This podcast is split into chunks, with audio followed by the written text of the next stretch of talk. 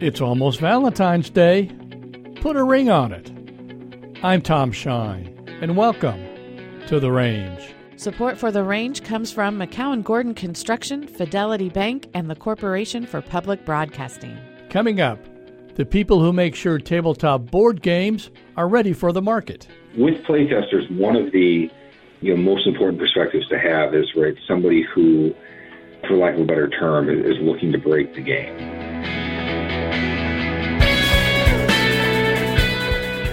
But first, love is in the air as Valentine's Day approaches.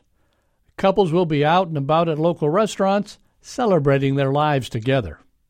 And for some, an engagement ring might be on the horizon. But as Kylie Cameron reports, there's some things to consider before you take that next step. According to historians, the tradition of the engagement ring can be traced back to ancient Rome.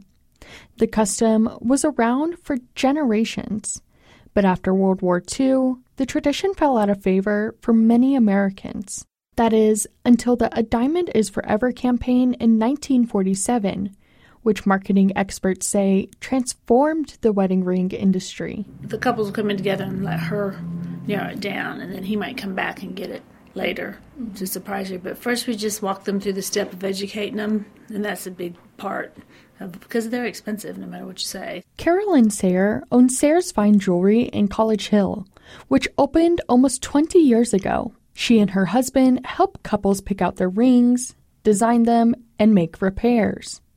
In her 42 years in the jewelry industry, she says she's seen a lot of different trends. The traditional round diamond isn't as popular right now with the young.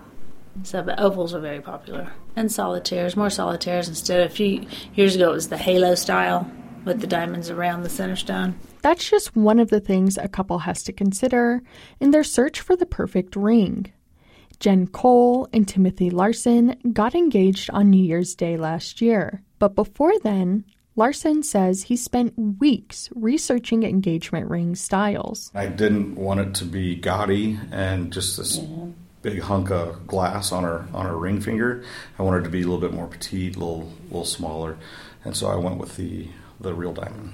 Yeah. Do you think he did a good job? He did a perfect job. I love it. This is the second marriage for both Cole and Larson. They both had similar experiences from their weddings, which they say were small and rushed. It's like it was a mulligan, it was a do-over. We're going to be married for the rest of our lives, and it's like, why not do it up, do it big, how it's supposed to be done? As a romantic, Cole agrees. I remember planning it when I was in college, these would be the colors I would pick. This would be the kind of dress I would want. I would want this and that and this. I want to get married at this spot. Sayre, the jeweler, says it's the experiences and romance that partners enjoy together that draws them into the tradition of buying an engagement ring. They just get romantic about wanting to buy something nice for their partner and to show love. That's what it's about, show love and the promise that, yes, I will marry you. I want you forever. For couples thinking about getting engaged, Cole says they should enjoy their time together and give themselves a little extra time for wedding planning. Engagement is a very unique time in your life. My advice would be, if you're engaged, please enjoy the engagement part, because it has been a lot of fun. It's really fun to be a fiancé. For The Range, I'm Kylie Cameron.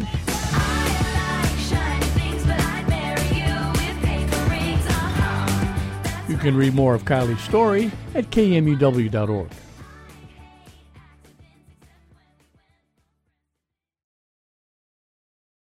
There's a lot that goes into making a tabletop game. There's even more that goes into making a good tabletop game. Hugo Fan talked with a couple of local gamers who are participating in one of the crucial steps of bringing a game to market. Because whoever goes whole goes first. Oh, that's right. So that's Kevin Smith and Norm Nevins. They're lifelong tabletop gamers. They've played every type of hobby game there is, from elaborate board games to complex role-playing games. Recently, Nevins and Smith have focused on one particular game, Warzone Eternal, a title that's scheduled to be released later this year. It's a tactical miniature skirmish game in which several factions duke it out for supremacy in a dystopian future. Over the past several years, they've logged numerous sessions playing the game. If you look over 3 years, that's 150 weeks. I would guess at least 50-plus games. So how did Smith and Nevins get their hands on the game before everyone else? They're playtesters, a role in the development of tabletop games that test drives the product to make sure the rules are fair and accessible. In 2022, the board game market was worth nearly $19 billion. It's projected to become a $40 billion industry by 2028. With money on the line, it makes sense for a tabletop company to ensure that players have a good experience. Alex Knauss is the CEO of Resnova Games, which publishes Warzone Eternal.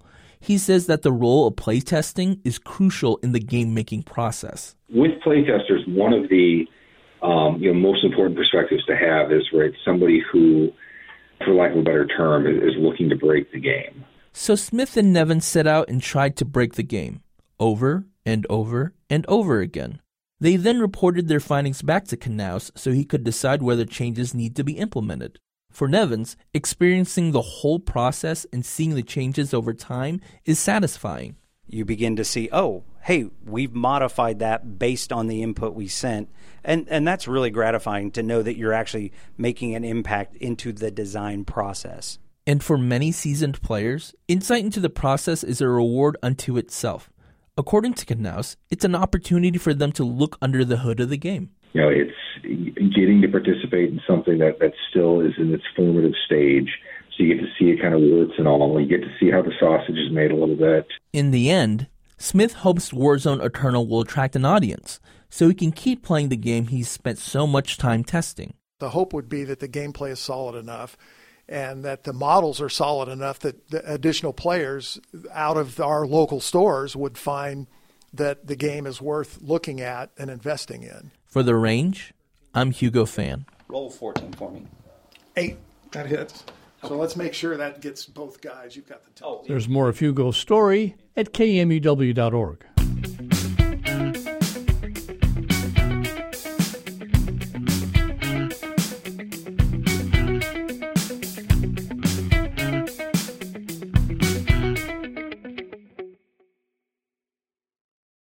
And one last thing. I finally got rid of my landline this week. And I know what you're thinking. Did you get rid of the fax machine too? I'm not sure why it took so long to make the move. Probably because I've always had a landline. I still remember my phone number from the first two houses I grew up in as a kid in the 60s and 70s. I thought of all the news, good and bad, that's been delivered or received through that phone. But nostalgia can only take you so far when you're paying $45 a month to get spam calls during dinner. I guess maybe it's time to get rid of my VCR, too. Thanks for joining us on The Range. Our producers for this week's show are Carly Cooper, Jonathan Huber, and Beth Goulet. Our digital producer is Hugo Fan, and Torrin Anderson composed our theme music. The executive producer of The Range is Fletcher Powell. I'm Tom Shine, and this is KMUW, NPR for Wichita.